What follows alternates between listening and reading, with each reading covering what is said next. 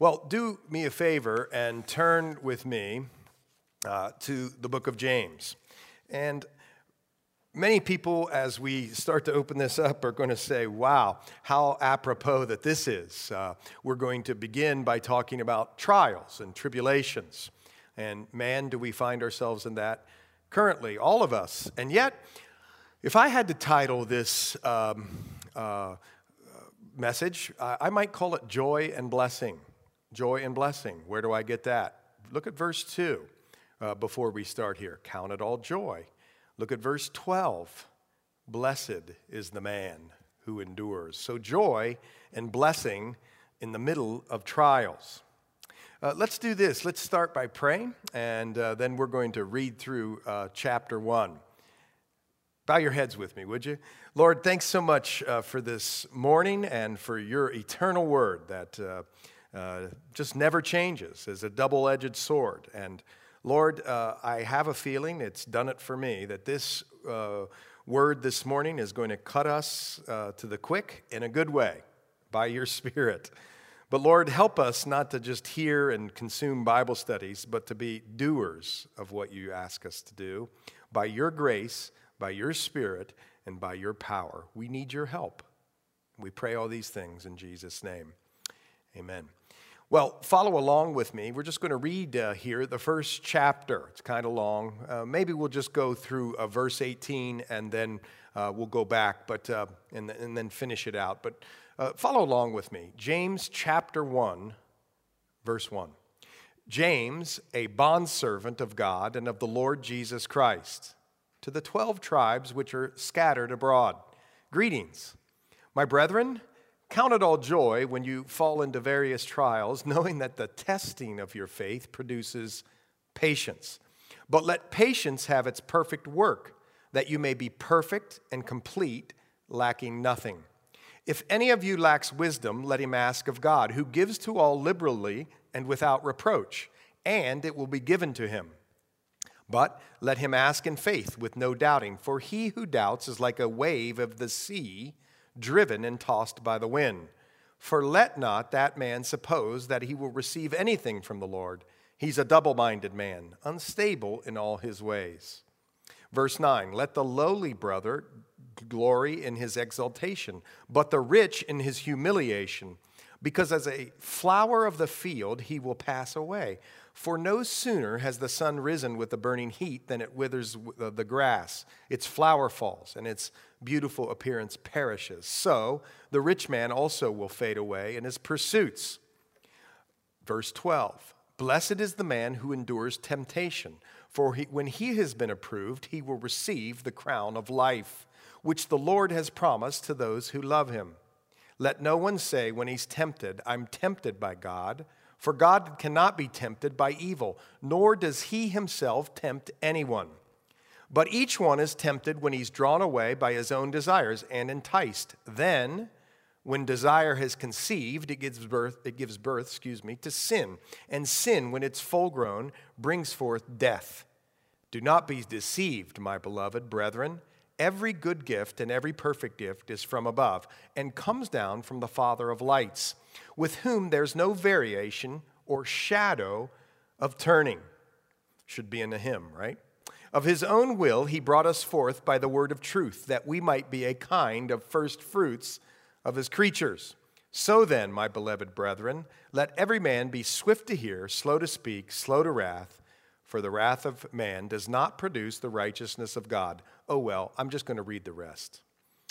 Therefore, lay aside all filthiness and overflow of wickedness, and receive with meekness the implanted word, which is able to say, save your souls. But be doers of the word and not hearers only, deceiving yourselves. For if anyone is a hearer of the word and not a doer, he's like a man observing his natural face in a mirror.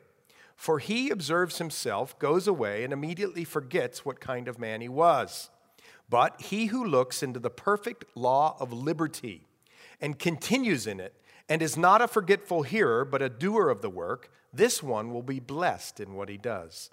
If anyone among you thinks he's religious and does not bridle his tongue, but deceives his own heart, this one's religion is useless. Pure and undefiled religion before God and the Father is this to visit orphans and widows in their trouble, and to keep oneself unspotted from the world. From the world, excuse me. Thus saith the Lord. Well, here we uh, find ourselves in a new book. It's the book of James. It's really a great compliment. Not only does it follow the book of Hebrews, but it addresses some of the same people or the same people that uh, the author of Hebrews was addressing. Here's what we got James, a bondservant of God and of the Lord Jesus Christ. The first thing probably we should do is find out who this James is. Now, there's several possibilities in that there are several James in the New Testament. And I could go through all of those, but I'm going to ask you to be a Berean and look those up. So we have James, the son of Zebedee and brother of John. We have James, another disciple uh, of Alphaeus, son of Alphaeus. Uh, we have James, in a quick mention, the father of Judas, uh, the disciple, not Judas Iscariot. And we have this one, who I think it is. We have James, who's the brother of our Lord and Savior, Jesus Christ. Oh, yes, folks. Uh, Jesus had brothers and sisters. Matthew 13, 55 and 56 tells us that he did and actually names this James. Uh, although uh, these uh, brothers and sisters uh, uh, were born to both Jesus' mother and father, of course, Jesus was conceived by the power of the Holy Spirit and born to the virgin mom, Mary. So Jesus did have brothers and sisters. But this is an interesting uh, thing that you might not know, or maybe you haven't caught while you've been reading the New Testament. His family in Mark 3, 31 through 35, and John 7 didn't believe in him as the Messiah while he was here on the earth. They thought he was rather strange and peculiar. And what an interesting thing that we're seeing this letter from James. James, who lived with Jesus all of his life. Can you imagine living with Jesus, never doing anything wrong, always uh, doing the righteous thing? how that must have felt and what you must have seen and what you must have thought uh, growing up. And here we see that uh, his brothers uh, didn't even believe in him as the Messiah as he walked the earth. But there's this really fascinating reference in 1 Corinthians 15. Uh, verse 7. Really fascinating reference. You see, Jesus, after he died and rose again, Jesus, after he died and rose again, made several post resurrection appearances. And we go through those every resurrection day and uh, we do the story. And it's fascinating to find out and to see who he appeared to. Well, one of the persons he appeared to, after he appeared to 500 people, uh, uh, is that he appeared to his brother James. He, he saw him in his resurrected state. James, the brother, we know this that James became a leader in the early church. In fact, he was probably the leader of the early church in Jerusalem. Paul, in one of his letters, Galatians, calls him one of the stout, upstanding pillars of the early church. Uh, he, uh, James, presided over this church conference in Acts 15. This James, the brother of Jesus, uh, he, he presided over this uh, Acts 15 uh, uh, discussion among the early church that had to do with whether circumcision and following the law was essential in order to be a Christian. So here's the point James must have been a deeply spiritual man who had the ability to solve and to handle lots of people, which takes a lot of growth and a lot of maturity. He was a, a great leader and he solved that problem. And uh, uh, there in Acts 15, he also, uh, in Acts 12, when Peter got out of prison, there's a note in the scripture, verse 17, that he sent a message to James. Why? Because he was the leader of the early church, most likely. And Paul, when he was bringing financial aid from the Gentile church to the church in Jerusalem, delivered it there unto uh, unto James in Acts 21 18 and 19. Now, this is fascinating. Extra biblical sources tell us this Eusebius and others that this James, uh, uh, leader of the church, uh, very tender warrior here, uh, had to solve very difficult problems, started out living and growing up with his brother, but uh, of course um, uh, didn't, as we've seen in, in the scriptures, didn't uh, believe in him as the Messiah until the resurrection, and he appeared to him. This one uh, went from one who didn't believe to one who was martyred for his death. And Eusebius and the others tell us that uh, in uh, sometime either 62 AD or 66 AD, and that's a whole nother story we won't get into. But, anyways, the 60s AD, uh, we're told that he irritated the uh, uh, Jewish leaders and he was marched up to the pinnacle of the temple and thrown off the temple. And James didn't die from that fall. And so, uh, when he uh, collected himself and uh, got himself all together, he prayed like his Lord prayed that the, uh, that the Father would forgive those who have done this. And to put him out of his misery, he was hit over the head with a club and died. You see, we can learn a great lesson uh, simply from the life of this one, James, and that's this is that we're to live, Romans 8, 1 through 4, in the power of the resurrection and the Spirit of our Lord and Savior, by the power of the Spirit of our Lord and Savior. And that without the resurrection, we don't have this new life. How could somebody go from one who denied the Lord to one who was martyred for the Lord? And all he had to do, apparently, up there on that temple uh, corner, uh, uh, is just renounce his brother as Messiah. Just renounce him. And he didn't. He jumped off or was pushed off and then killed on the ground. People often ask, you know, uh, I've got somebody coming to me and asking about the claims of Christ, and what should I say to them, and how should I say it? And the real uh, plain truth of, of James's life is just keep pointing people to the resurrection. Of course, there's wonderful questions that people have, and they, they, uh, the Lord says, Come reason with me. He, he is a person of reason. And those questions are valid and good, and we should be ready to give an answer in all those areas. But never forget to keep uh, uh, bringing people back to the fact, the eyewitness accounts of the resurrection of Jesus Christ. See, the resurrection of Jesus Christ means he defeated death. And that same power that uh, raised Christ from the dead lives in you. And so we have power for today. James, his whole life tells a sermon. And here he calls himself not the brother of Jesus Christ. I would have. Wouldn't you have?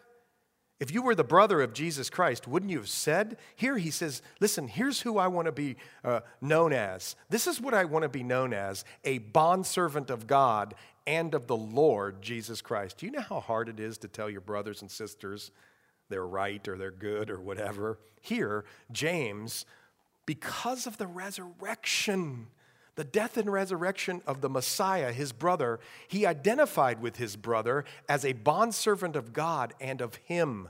He willingly, this word says, willingly, bondservant, doulos, he willingly attached himself to God through the Son, Jesus Christ, his brother.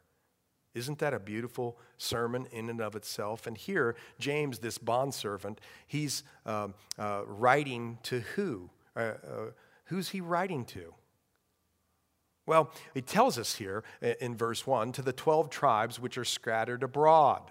And then he goes, look down in verse 2, my brethren.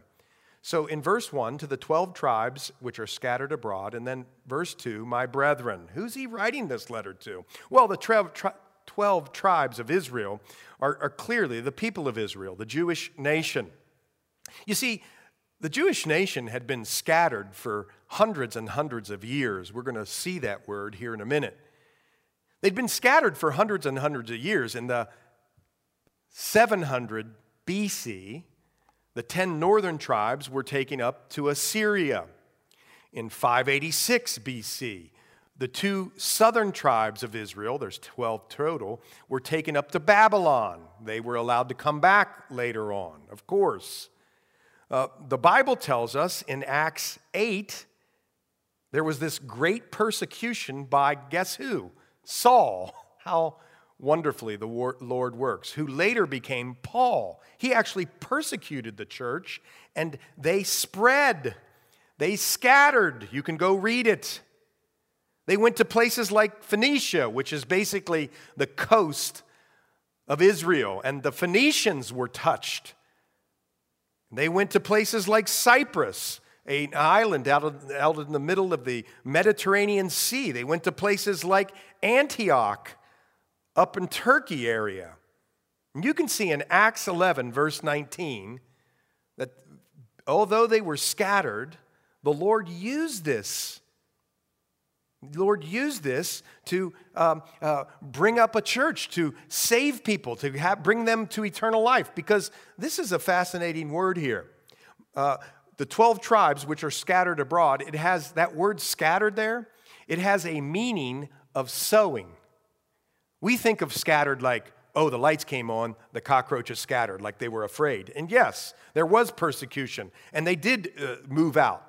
But the Greek word that they're using here is scattered like sowing, which is a fascinating thing in itself. God turned around what we would all think was a terrible thing, and he used it for his good and glory by scattering through the ancient world where they would be used to share the gospel of Jesus Christ with others. So, who's he talking to here? Well, he's talking probably to 12 tribes of Israel or to Israel or uh, Jewish people who have been saved. So, Jewish Christians. Why? He says, My brethren.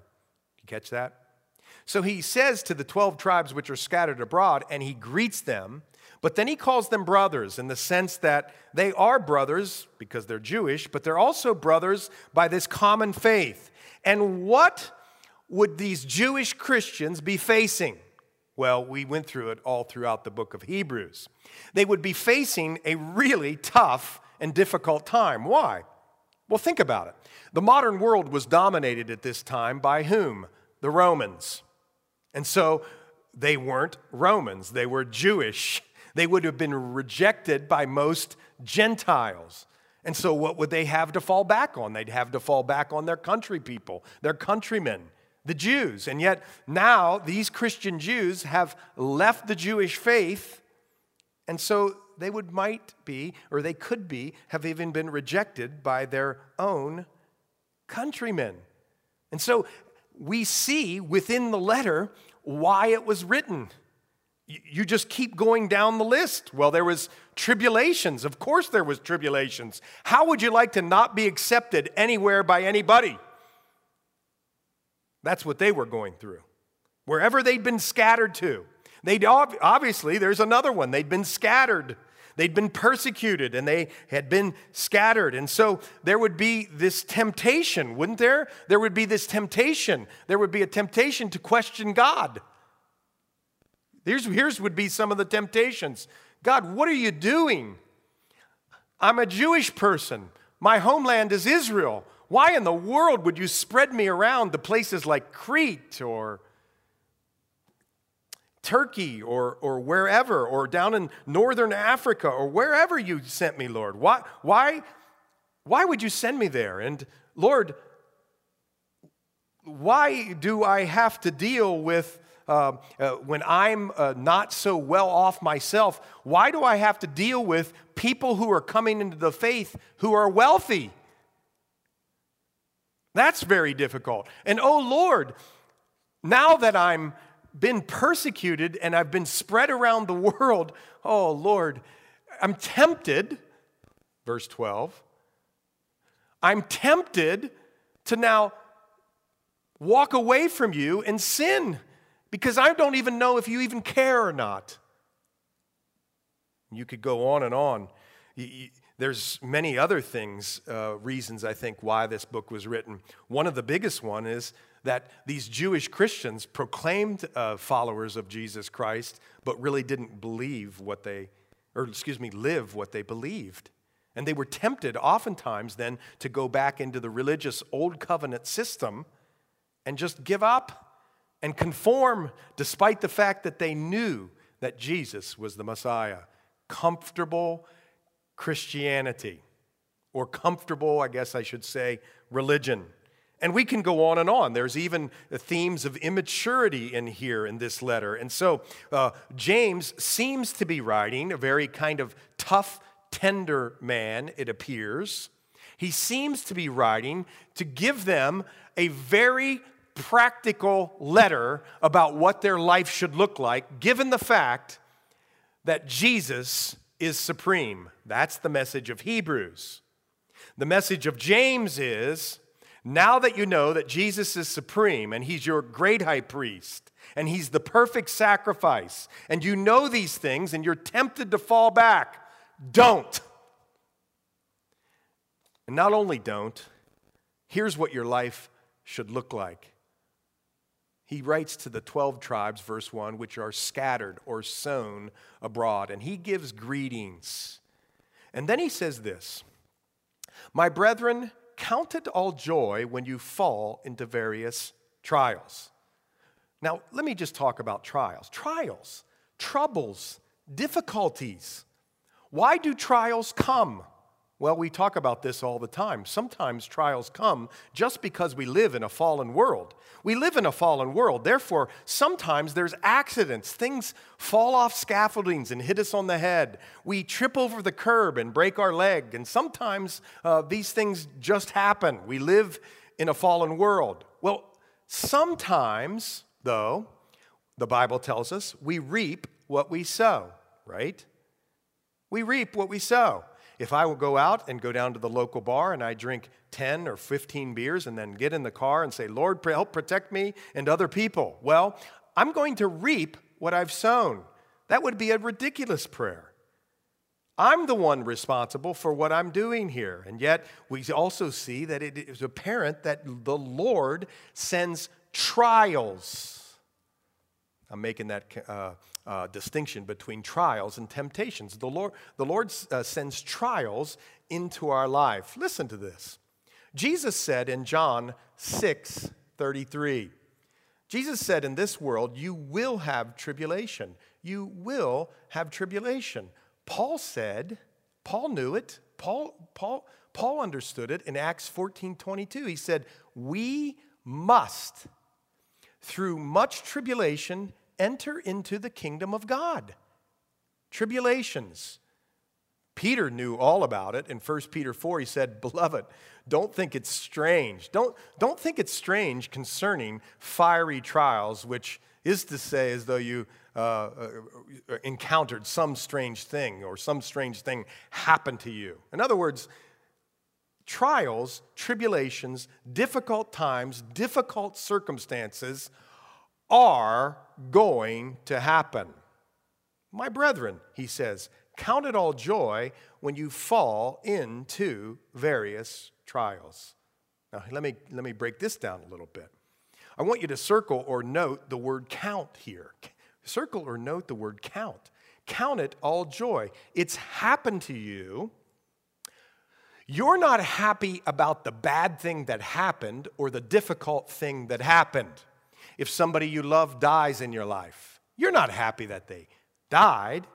And yet, you have a perspective of counting things joyful. Oh, we're not jumping up and down saying, oh, thank the Lord. Uh, for instance, my dad passed away in 2002. I wasn't happy that my dad died, and yet uh, I was called to count it all joy because I was in a various trial. What does that entail? Uh, let, let, me give you another uh, circumstance uh, uh, COVID virus. This is a trial. This is a tough thing. People aren't used to being in their houses all this time. Uh, we hear the, uh, th- the phrase stir crazy. We hear that people are just wanting to get out and do things. So, this is a very difficult thing, especially for Americans.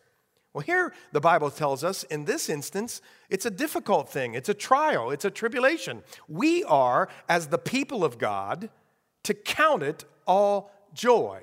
Let me, let me just give you thinking back to the Hebrew Christians here, thinking back to the Hebrew Christians. The Hebrew Christians were on that edge of teetering. Should I go back into what's comfortable or should I endure with Christ? You, you got it? And so here, the writer is telling you hold on here. If you'll start to count it joy, in other words, if you'll understand that this trial has either been sent to you or come to you or uh, it's just something that just happened, if you'll understand that this trial has come to you and you have a perspective in it that you don't want to miss what God is showing you and doing you in the trial because we know that God only works for our good. So, in the trial, even though it hurts, even though we could be sorrowful about the thing that happened, we are nevertheless to count it a joyful thing.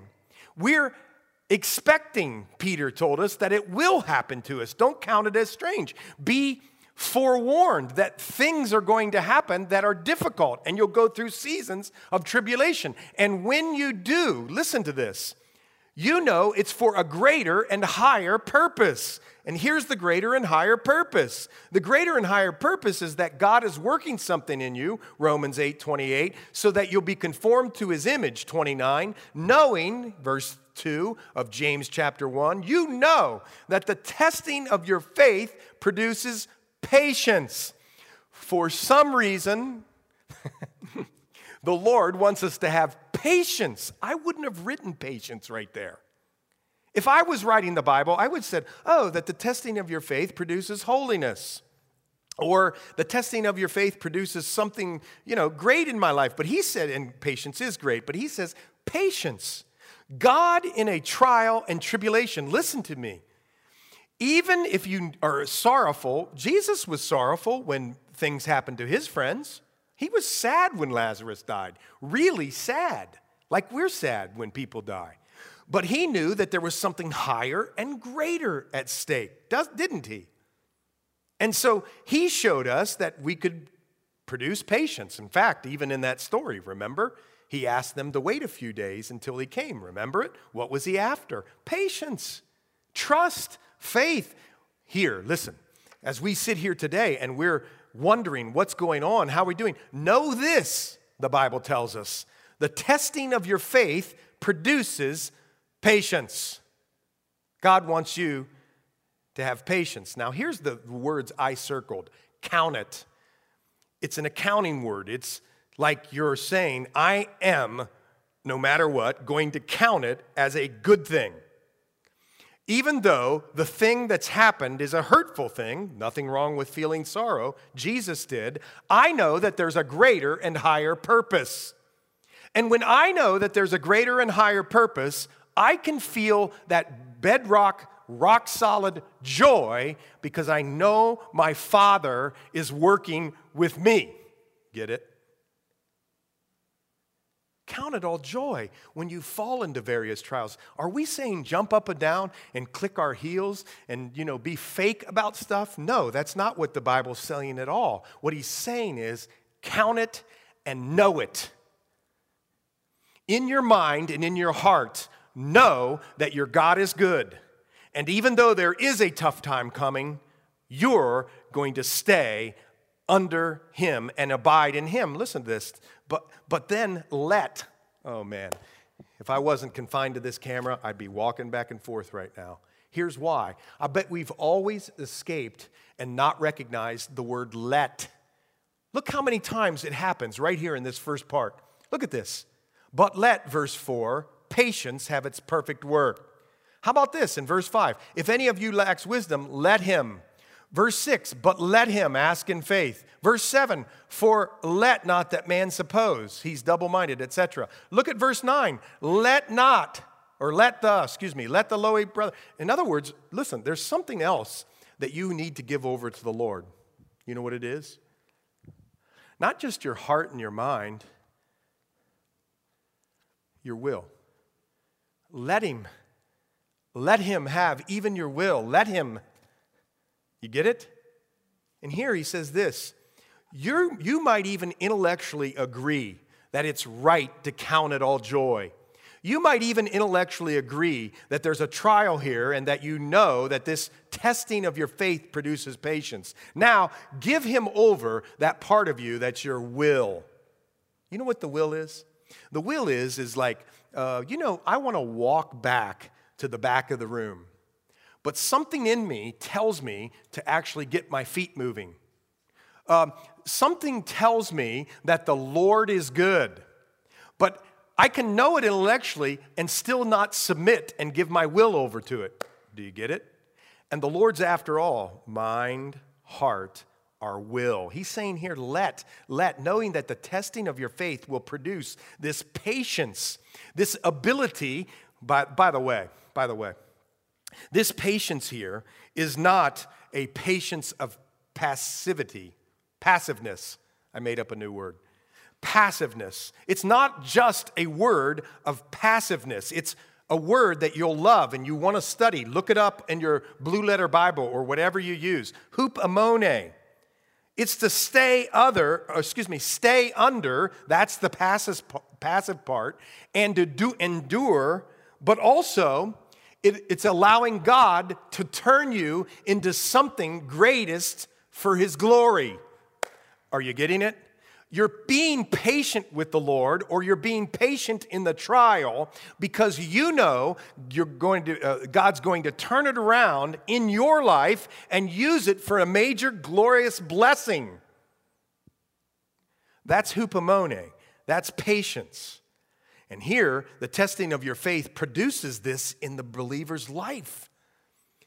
But, verse 4, you must, I put that in, let patience have its perfect work. Remember, when you get to perfect work here in Hebrews and other places in the New Testament, it's talking about growth, maturity, Christ likeness, sanctification. If you're a patient person in the Lord, the Lord is working in you, and you may be perfect. By the way, isn't that interesting?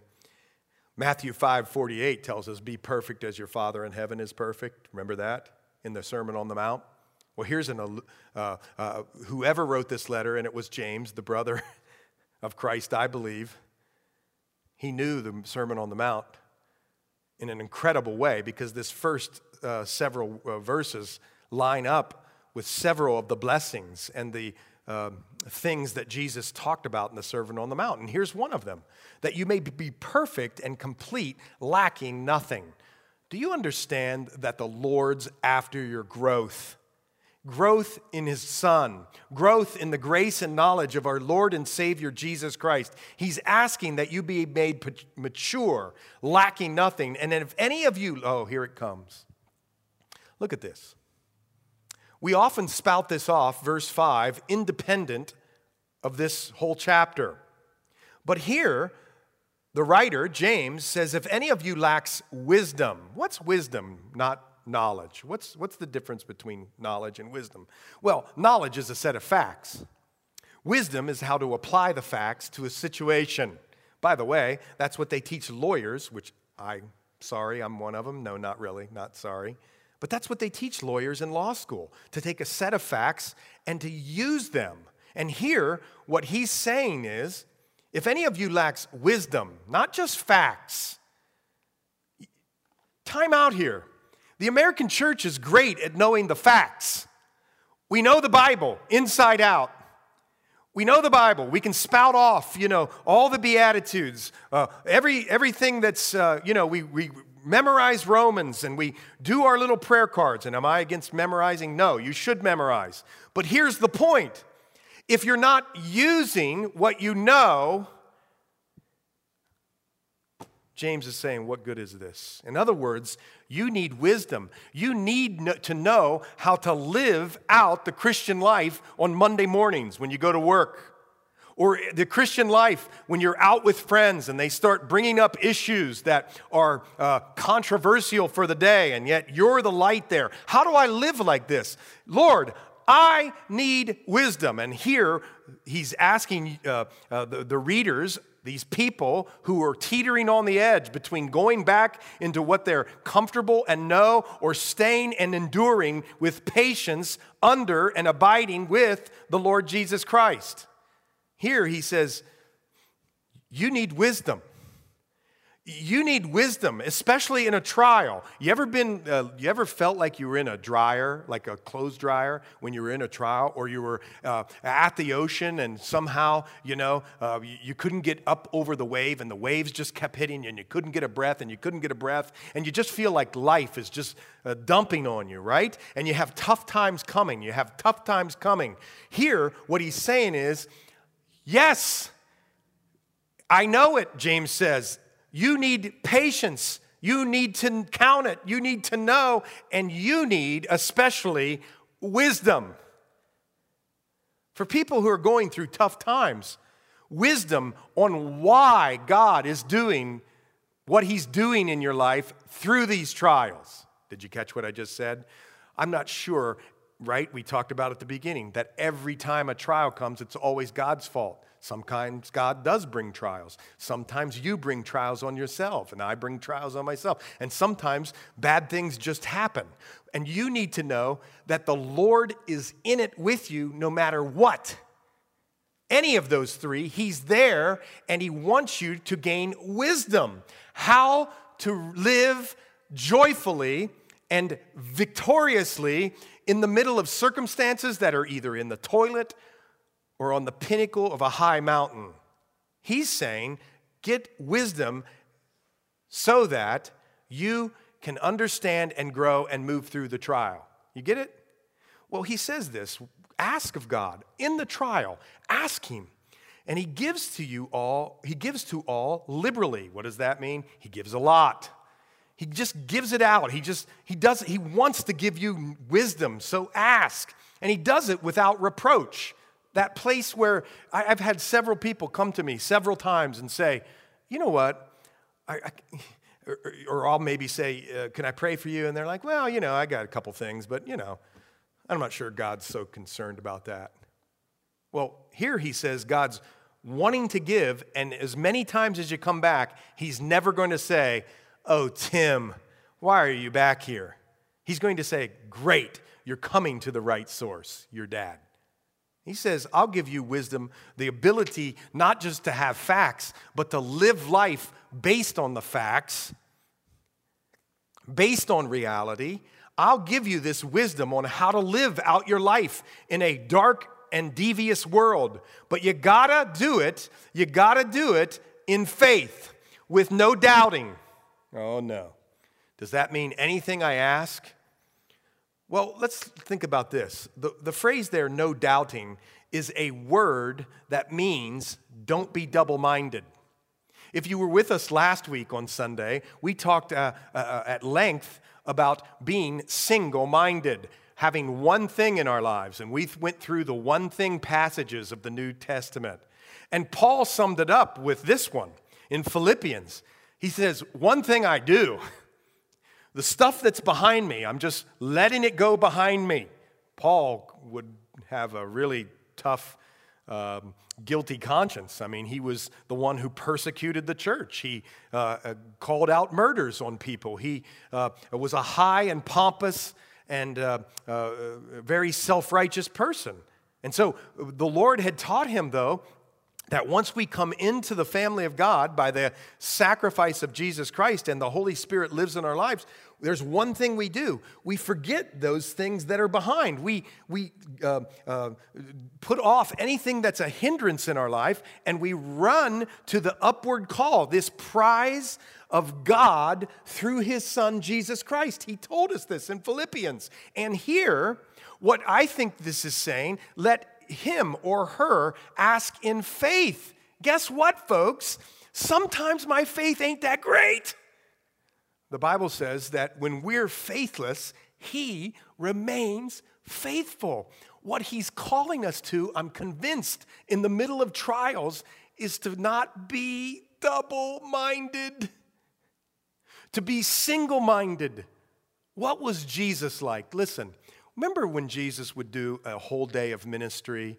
Whole day of ministry, just pouring out, loving, healing, uh, sharing the gospel. You know, that would be the time where I would say, oh, wow, let's go to Primanti Brothers and watch the Steelers. Let's just chill for a while and take it easy. Jesus now knew what the source of his um, uh, strength and love.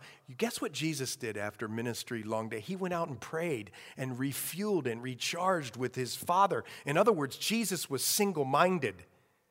And here, when you ask in faith, sometimes your faith is good, sometimes it's not so good. Listen, with no doubting, for he who doubts is like a wave of the sea. I think what this passage is calling us to is no double mindedness. Even when I know I'm a little bit faithless or faithless, I know the one whom I trust, and that's God through Jesus Christ. I'm single minded about it. I know that sometimes my faith waxes and wanes, and yet His never does. And He's the object of my faith. So keep going to Him. And the beautiful part about this is as you keep going to Him and hanging out with Him and communing with Him, listen to this, He makes you more like His Son, Jesus. Doesn't He?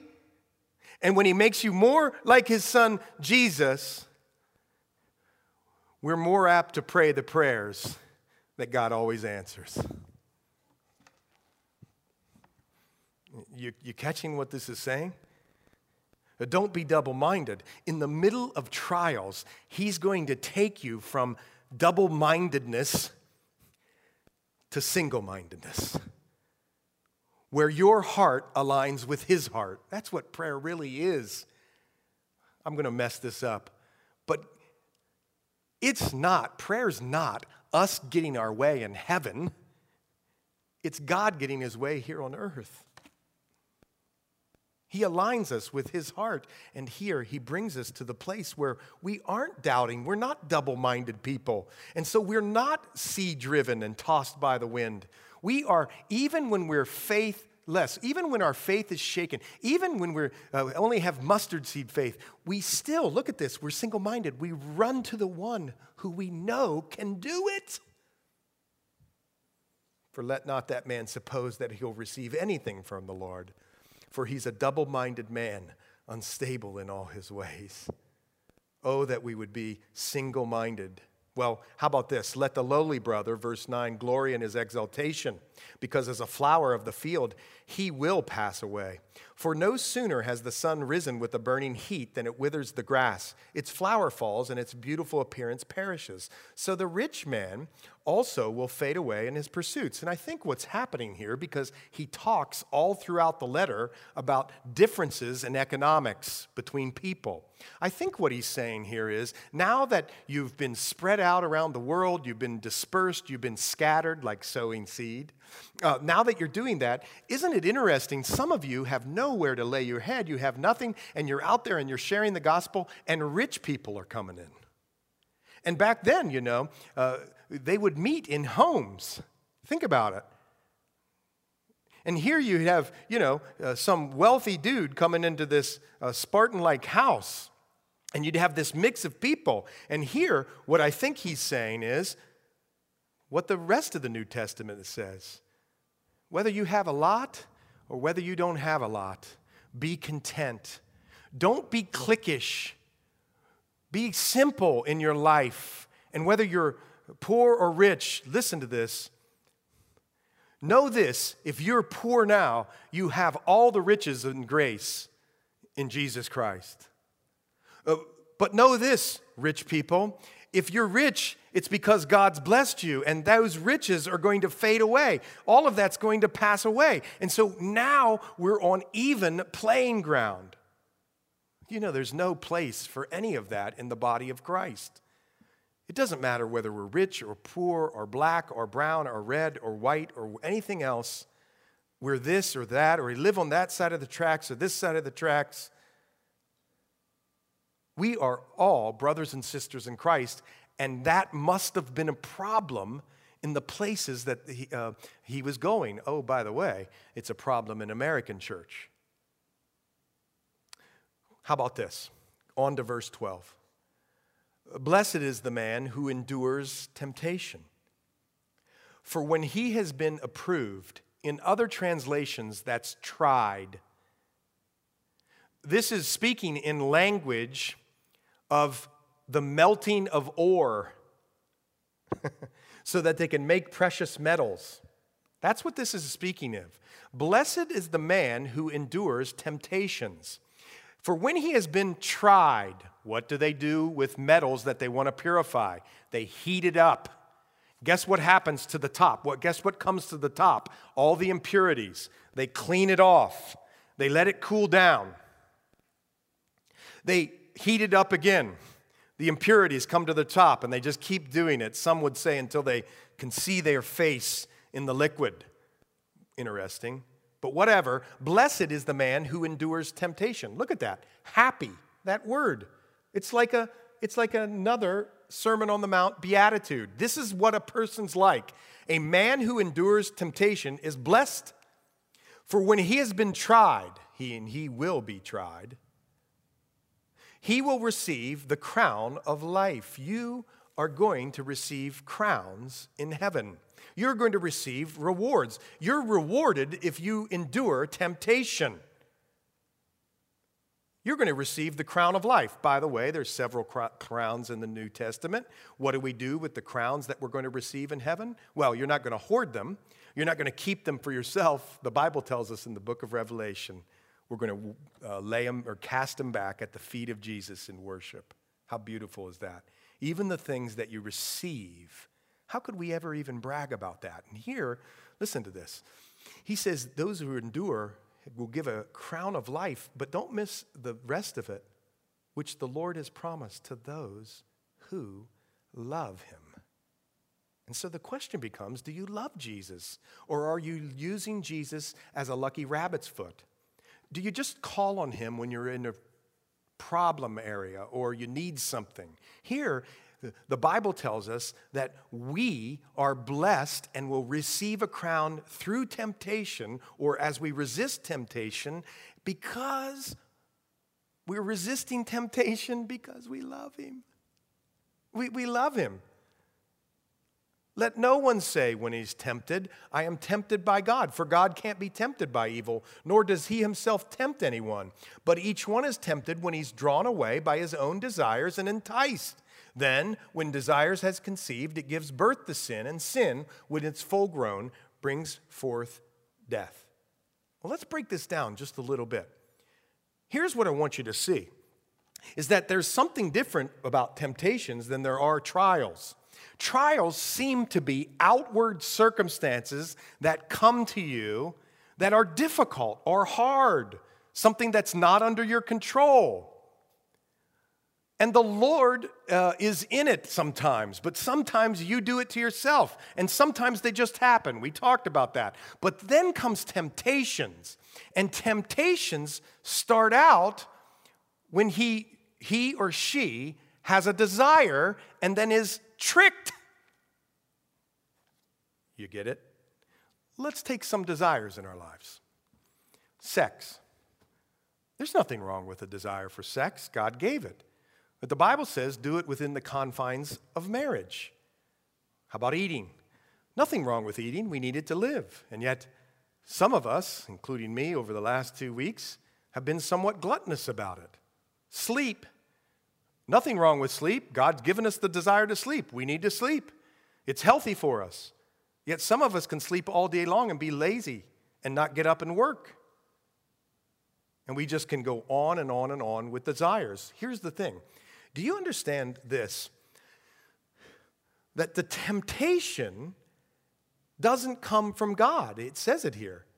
There's no temptation. There's no temptation from God. Don't say I'm tempted for God, for God can't be tempted by evil, nor does he tempt anyone. But each one is tempted when he's drawn away by his own desires and enticed. What happens? Just like in the Garden of Eden. All you have to do is go back to the Garden of Eden. Oh, wait a minute. Did God, wait a minute, wait a minute, wait a minute the enemy says to Eve. Did God really say that?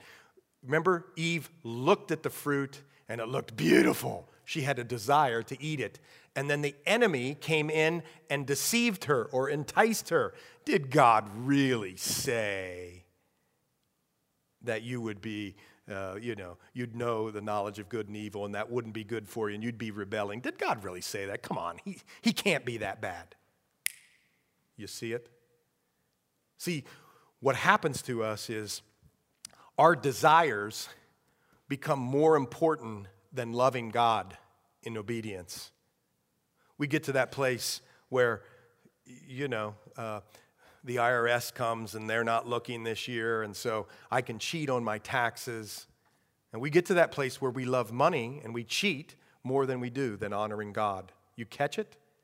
But you're tempted and you're enticed by the one who wants to squelch your ministry or squelch your testimony. Then, when desire has conceived, what happens? It gives birth to full blown sin. And then, sin, when it's full grown, brings forth death.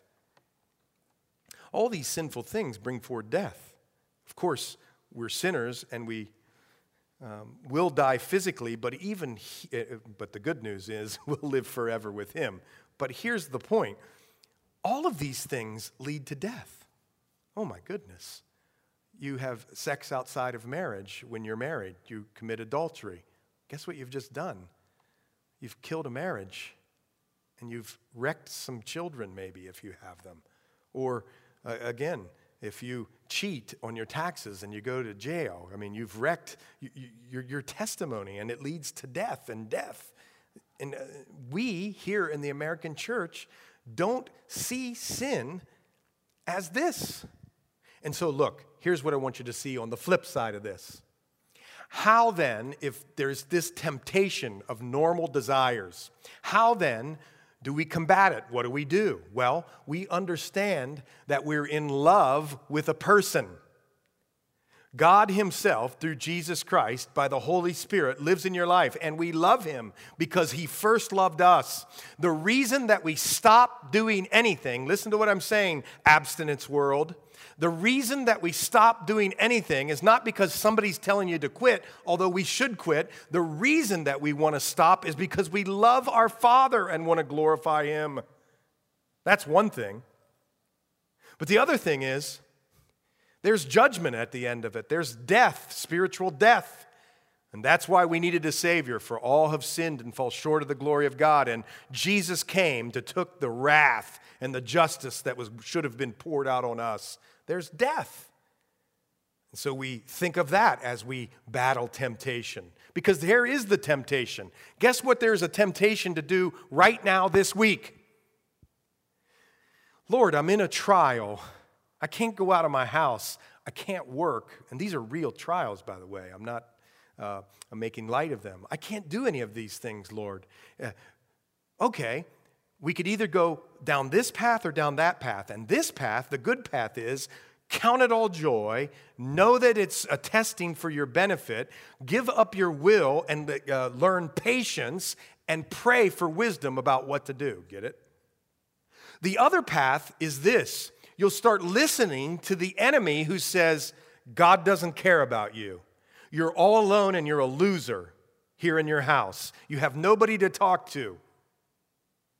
And when you give into that, see, that's temptation trying to get you off of what God has for you, move you off of it.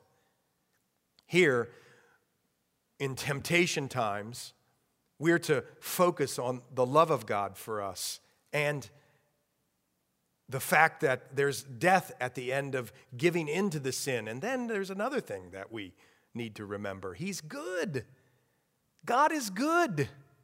It's so elementary, but listen to this. Don't be deceived, my beloved brethren. Every good gift and every perfect gift is from above and comes down from the Father of lights, with whom there's no variation or shadow of turning.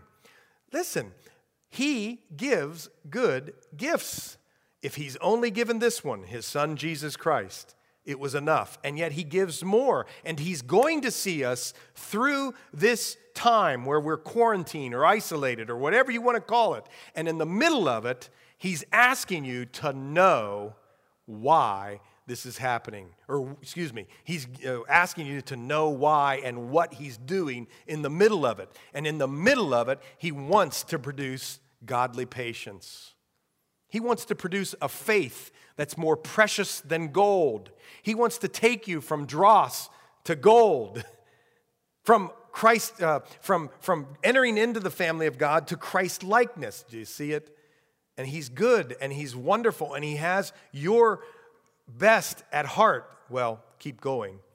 Of his own will, he brought us forth by the word of truth, that he or we might be a kind of first fruits of his creatures. Well, 1 Peter 1 tells us that salvation comes through God's word. God's word's involved. But how about this? We are a first fruit of his creatures. You catching what he means here? He's mean, he means you're, you're beautiful. You're the, the first of the harvest. He went first. He's the first fruit of all first fruits. But now we follow, and we do it through a spiritual um, uh, uh, transaction or regeneration of his own will. Do you catch it? He wanted us to be back with him, the Father in heaven. And so, out of his will, he brought us forth by the word of truth. He made us alive that we could be a first fruit of his creatures. So then, verse 19, chapter 1, my beloved brethren, do this. If the word is so important, if the word is so important, be this, do this. Let every man be swift to hear. Shut up for a while. Listen. You don't always have to talk and give answers for everything of why everything's going on. No, listen. Just slow down and hear. Be slow to speak, swift to hear. I mean, pay attention. Don't, don't, don't just always be blabbing. Just pay attention and then slow to wrath here. For the wrath of God or of man doesn't produce the righteousness of God. Listen, do you know what happens to people oftentimes with, when they're presented with the truth of the gospel? They get angry. They get angry. I get angry. I didn't like being told a sinner, and yet, or I was a sinner, and yet I am a sinner. The Bible's clear. We've missed the mark. I've failed. I've not uh, uh, measured up to God's holy standard. That hurts. And people can get angry about it. And the Bible says here, hold on here. If the word is so important for you to become a first fruit, just quiet yourself. Please do this. You're, you're cultivating, what are you cultivating? The implanted word. Look at verse 21. Lay aside all filthiness and overflow of wickedness, and receive with meekness the implanted word. Receive the word. Repent. Be humble. Be swift to hear and slow to speak and slow to wrath. Just quiet down for a little bit and let me speak to you, the Lord says. In a trial, in a temptation, what is our natural thing to do? to get anxious, to get upset, to get bitter. What the Lord is uh, pointing out to you in lots of this is the dross. But the master is going to wipe away that dross and bring the precious metal to the forefront. And he says here, Get, a, get rid of all filthiness, overflow of wickedness. Receive with weakness. Uh, take, uh, throw your pornography in the trash. Throw your dirty movies in the trash or your uh, uh, salacious novels in the trash. Overflow of wickedness, whatever that may be in your, your heart or your life, get rid of it. But then start just receiving real meekly, meekly, not weakly, meekly, power under control, the implanted word, which is, look at this, the word of God, which is able to save your souls, the most important issue we'll ever face. Last thing, last part. How about the person who is a Christian and they're tempted to just fall back? Here's what he says but be doers of the word and not hearers only. You see how practical this is? Do you see how practical? You're deceiving yourselves. In other words, don't be deceived. Christians, I implore you, I beg you, don't be deceived. Don't be deceived. Jesus himself in Matthew 7 said, Many will say, Lord, Lord to me. And I'll say, I never even knew you. One of the hardest, toughest, most difficult pieces of scripture. It hurts our hearts, doesn't it? Well, Christians in the Christian world, many are running around deceiving ourselves. Why? Because if anyone is a hearer of the word, but not a doer, and not a doer, he's like a man observing his natural face in a mirror. In other words, he says that the word of God is a mirror, it shows you who you are. But if you, just like when we look at pictures and we don't like what we see about the pictures, we tend to not focus on the pictures. But when you get in the mirror of the word and the word is pointing things out to you, don't do what many people do. He observes his natural face in a mirror. Then, verse 24 For he observes himself, goes away, and forgets immediately what kind of man he was. You see, people don't like to look in the mirror, it hurts sometimes. And here he's saying if you want to receive the word and have life, when you look into the word, great, doing your two year Bible plan, fantastic. But if you do your two-year Bible plan every day, every morning at 4:30 in the morning, and you're not a doer of the word, you're deceiving yourself. You're deceiving yourself. He says, when you read it, oh, by the way, just as a timeout, I read that two-year Bible plan. I read it from a high level view. Do that. You don't have to drill down there, but go back and drill down on the points you want to know. And then ask the Lord to show you what it is in your life He wants to either add or subtract, and ask Him for the ability to do it. That's what we should be doing. Here, this one forgets what kind of man he was. He just like, ah, he walks out from his, his daily reading. The Lord has convicted him, but he says, Who cares? I'm forgetting about it. But look at this, verse 25. But he who looks into the perfect law of liberty and continues in it, and I believe that's the new covenant, the law of liberty. The law, Jesus uh, came to set us free, and we are free indeed as we live by grace through faith. It's not a forgetful hearer, but a doer of the work. This one will be blessed in what he does. In other words, the Bible says you're to lose your life to gain it. The greatest uh, place that you can be, the greatest position you can have in the uh, Bible or according to God is to be a slave, to be a servant. Okay, well, what if somebody treats you as a slave or a servant? Are you now upset and mad? We're not doing the word. Get it? Here he says, be a doer of the word, this one will be blessed in what he does. Verse 26 If anyone among you thinks he's religious and does not bridle his tongue, does not uh, bridle his tongue, because uh, the Bible tells us, Jesus tells us that the tongue, Matthew 12, reveals what's in the heart. If anyone among you thinks he's religious and doesn't bridle his tongue, but deceives his own heart, this one's religious religion is useless. Useless. It's useless. You're deceiving yourselves. You, you, you, you're, you're not living according to the word. You're not blessed.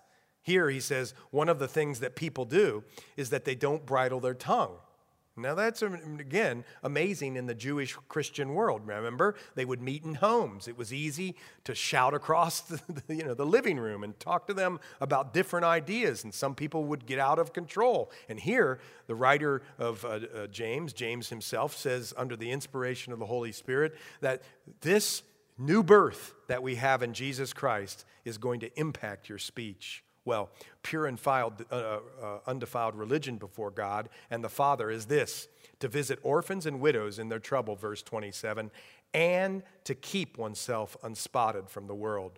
We are people who are to serve the oppressed, to serve those who uh, uh, have uh, less than we do or who have had hurts and struggles. Go to them, be with them, cry with them, hug them, love them, uh, feed them, clothe them, do all things, and speak to them about the gospel of Jesus Christ. That is where God's sweet spot is in service.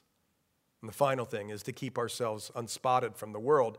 Uh, we're to be in the world, but not of the world. John 17 tells us, 11, uh, and then throughout. Uh, we're to be uh, in the world, but not of the world. So let's think about this for a minute as we close. James chapter 1. What are we talking about here? Tough times come to Christians. For those who in the Christian world say that tough times don't come to Christians, they're not telling the truth. The Bible says that it's, we're, we're going to fall into various different kinds of trials. And we have to watch. Those come from outside. But then the enemy and, uh, can tempt you into taking that uh, uh, outward trial and sinning. And that will lead to death. And there's other things that we must do in the trial, uh, trials. Receive the word, keep receiving the word, keep understanding what the Lord wants in your life so that um, uh, you will be blessed as you move out in the world and do it. God, by the Holy Spirit, takes the child of God through the word of God who does uh, what he asks and blesses them. And this will take place in a, a, a, mouth that is able to control itself and in serving those who are less fortunate, keeping oneself unspotted from the world, just having a witness out in the world that still speaks and yells, I'm a follower of Christ. So let's do this. Let's pray as we close on James 1. Let's ask the Lord to bless us. If you've never surrendered your life to Christ and that's something that you would like to do, um, I'm going to pray for you now. If you are in a place where you've just not, you, you maybe have uh, come to the Lord, but you're just not living in victory, or you've slidden back in any way, and you just feel like you're deceiving yourself or uh, something of that nature, I'll, I'll pray for you too. And remember now, go throughout the week and connect with people in our fellowship. And if you're uh, watching or listening and you'd like to uh, uh, uh, connect with us, we're going to have the information up at the end of this video, and you can connect with us and we'll get back to you. So uh, do this with me. Bow your heads, please. Lord, we come here and we thank you for this wonderfully practical letter uh, from James, the brother of Christ. Lord, we thank you for the resurrection. We thank you, Lord, that uh, you are doing uh, a mighty work in our hearts, that you are making us people that do the word and not deceive ourselves. Lord, if there's anyone out there, I'm praying that you would pierce their hearts and that they would come to know you in a real and saving way. They'd confess with their mouth and believe in their hearts that you, Lord, are the Savior of the world, that you died and rose again according to the scriptures, and you're seated at the right hand of the Father, and they would give their life over to that. And for others who've slipped back, I'm praying, uh, Lord, that we would all come to remember how much you love us, and that there are things that we give into, Lord, that lead to death, and that we need, in order to be healthy in trials, the implanted word. Help us in that area too, Lord. We love you because you first loved us, and we thank you, Lord. And we pray all these things in Jesus' name.